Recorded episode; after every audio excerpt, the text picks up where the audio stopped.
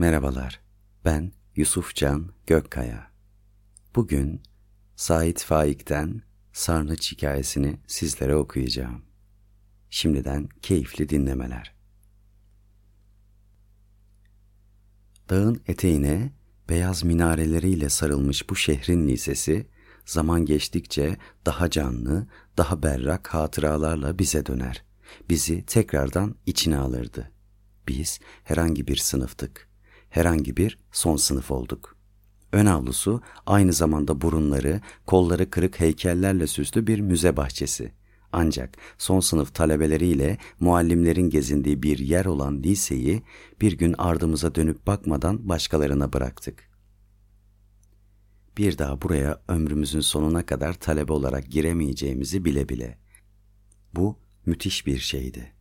Biz ne kadar seviniyorduk. Sanıyorduk ki mütemadiyen bir güzel şeyi geride bırakacak, bir daha ona sürünemeyecek, onun içine giremeyecek, bir anı bir daha yaşamayacaktık. Önümüzde hayat. Her gün bir başka uykuya yatıp bir başka rüya göreceğiz. Halbuki zaman ağır ağır bizimle beraber akan nehir bir göle varıyordu. Bu gölde artık biz akmıyor, dalgalanıyorduk. Yahut bana öyle geliyordu. Çoğumuz evlenmiştik. Birbirimizi liseden beri bırakmayan dört arkadaş hepimiz birer kız almıştık. Aynı mahallede oturuyorduk. Aynı yolları tepiyor, evimize varıyor, aynı kadını her akşam daha fazla sevmeye çalışıyorduk. Aynı mezarlık karşımızdaydı. Seneler böyle geçtiği halde aynı sarışın, esmer, ayakları çıplak çocuklar hiç büyümeden aynı servi ağaçlarına tırmanmaya çalışıyorlar, aynı ölülerin taşları arkasında saklambaç oynuyorlardı. Birdenbire her şeyin bir saniyede duru verdiğini görmüştük. Daireden evimize, ticarethanemizden fakirhanemize iki arkadaş döndüğümüz günlerde bir mahalle mescidindeki İptidai Mektebini, bahçesinde bir Roma Belediyesi reisinin burunsuz heykeli dikili lisemizi, İstanbul'u, Darülfünun'u, bir iki Darül Muallimat kızını hatırlar ve bu kadar süratle geçmiş bir zamanın hesabını tutardık. Arkadaşım, hatırlar mısın derdi. İptidai mektebimiz Kirazlı Mescid'di. Bir gün Şeker Hoca dersteydi. Bizim Şükrü minareye sabahleyin kimse görmeden çıkmış, paldır küldür iki teneke devirmişti. Hoca ile beraber sokağa nasıl fırladığımızı hatırlamaz mısın? Hatırlamaz olur muyum? Hatırlamaz olur muyum? Şeker Hoca mektebin karşısına dikilmiş, biz arkasında. O bir şeyler mırıldanır, sureler okurken birden Şükrü mektep kapısında, elinde tenekeler gözgü vermişti. Ya ama iyi adamdı. Şükrü'ye ceza bile vermemişti. Saçlarını çeker gibi okşamış, yaramaz demişti. Bir daha yapma emi, bizi korkuttun. Bu sözlere ikimizin de gözü yaşardı. Niçin? Sanki o günler şimdiki kadar güzel miydi? Acaba o günler de bugünküler kadar durgun değil miydi? Her gün, her saat aynı hocayı görmez miydik? Senelerce aynı mektebin eşiğini aşındırmamış mıydık?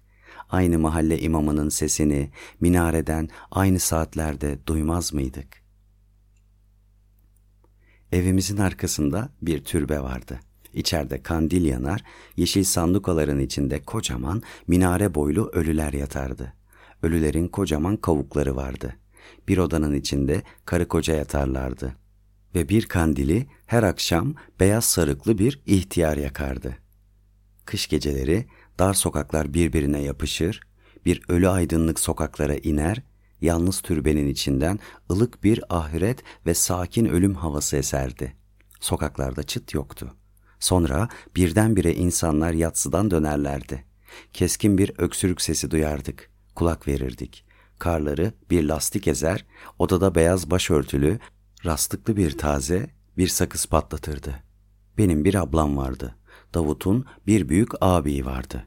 Biz Davut'la beraber ağabeyinin bizim evin erik ağacında saatlerce beklediğini, karın üzerine iki karış yağdığını, ders çalıştığımız odada ışığı söndürerek, birbirimize sokularak, nefes almadan rüya görür ve hiçbir şey anlamaz, birçok şeyler sezer gibi seyretmemiş miydik? O Davut kimdi? Kimin çocuğuydu? Niçin onu hatırladıkça içimde bir şeylerin sökülüp koptuğunu, başımın birdenbire dönüp bir müddet sustuğunu duyuyorum. Bu Davut kimdi? Kaçıncı sınıfta iptidaiyi bıraktı? Üzerine iki karış kar yağan delikanlı acaba ablamı Davut'un söylediği gibi hakikaten öptü mü? Ablamın duru beyaz yanaklarını bu elleri, kafası, saçları ve ensesi büyük delikanlının beyaz köklü kocaman dişleri gözüken ince dudaklı, geniş ağzı tükürükledi mi? Sonra benim o duru beyaz renkli, iki kaşı birbirine değen etli dudaklı ablam ne oldu? Bu şimdi bazen evinin önünden geçtikçe uğradığım kocaman memeli bir hakim karısı olan kadın benim uzun ve kardan bacaklı ablam mıdır? Harp zamanlarındaydık. Anam bir sabah ekmeğin üstüne belli belirsiz tereyağı sürmüştü. Bütün ömrümce bol tereyağlar sürülmüş ekmek yedim. Fakat o günkü tereyağın sevincini duyamadım. Gün oldu ki halkla bu çarşıları, sefil dükkanları, pis aşçıları, kışlaları ve tezgahları dolduran halkla aram bir uçurum gibi açıldı. Kocaman kahvelerde kravatları düzgün, boğazları tok gençlerle bilardo oynadım. Öyle lokantalarda yemek yedim ki bir öğle yemeği parasıyla beş kişi bir hafta doyardı. O tiyatrolarda, o koltuklarda oturdum ki etrafımda beyaz kadınlar dünyanın en kokulu lavantasını sürmüşlerdi. Erkeklerin yüzlerinde ise bir tek kıl yoktu. Herkes, her şey pırıl pırıldı. Ama neden her zaman küçük, mütevazi köşeler aradım?'' Dostlarımı, en sevdiklerimi bu çarşı içlerinin kara çocuklarından seçtim. Bu tiyatronun galerisinde tanıştığım birisi en iyi arkadaşım oldu. Bir tezgahta tülbent dokuyan narin bir kıza aşık oldum. Onun ayaklarını ellerimin içine aldım. Onu paltomun içine saklayarak kış geceleri tenha sokaklarda yürüdüğüm zaman saadeti ilk defa vücuduma bir 36,5 derece hararetle sindirdiğimi hissettim.'' En çok zevki kasabanın bayram yerlerinden, halkın tatil günleri serpildiği çayırlıklardan aldım. Kayalara, dağlara, baharın ve yabani kokuların rüzgarla beraber dolaştığı tepelere tırmanıp küçük çoban çocuklarıyla konuştum. Bir keçi kokusu sarmış ağıllarda çobanlarla arkadaş oldum. Dert dinledim. Onların sefaletiyle kederlendim. Saadetleriyle coştum.'' her umumi ve herkese açık yol, aşçı dükkanı, bahçe, kır benim oldu. İnkaya yollarının rengini ezberledim. Gölge görmeyen yollar benim gölgemle doldu. Köylülerle beraber demir parmaklıklara asılıp içkili belediye bahçesinin içinden saz dinledim. Açık yerlerde oynayan sinemaları parasız seyredenlerle yaz günleri birbirimizi ittik.'' Mahalle kahvesinde 20 lira maaşlı posta müvezzileri, balıkçılar, dostsuz mütekayitler, zebun ve sessiz kahvecilerle altı kol iskambil oynadım. Dünya benimdi. Yine öyle zaman oldu ki bir partiden insanlar öteki taraftan olanları yağlı iplere geçirdiler. Her ikisine de acıdım. Vurulanla vurulduğum, ölenle öldüğüm günler oldu.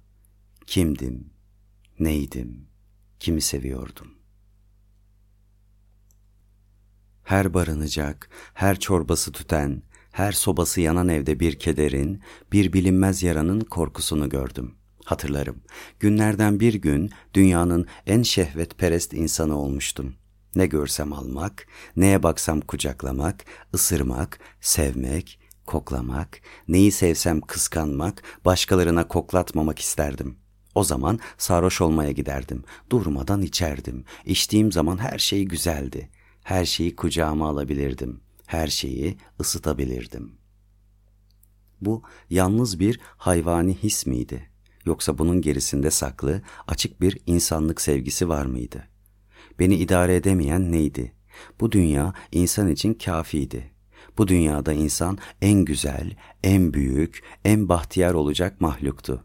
O halde niçin sokakta çıplak çocuklar, aç gezenler, işsiz delikanlılar, titreşen köylüler, yalnız namazlarını ve torunlarını seven ihtiyarlar vardı. Mütemadiyen sual sorup hiçbir cevap almadan evime döndüğüm akşamların birinde karıma oturmuş ağlar buldum. Karı dedim, ocağın mı yanmaz, çorban mı tütmez, başında ağrı mı var, hasta mısın, ne ağlayıp duruyorsun? Efendi, sayende dedi, hiçbir eksiğim, gediğim yok. Ne açığım, ne açığım. Halime şükrederim. Ama kürklü mantom yokmuş.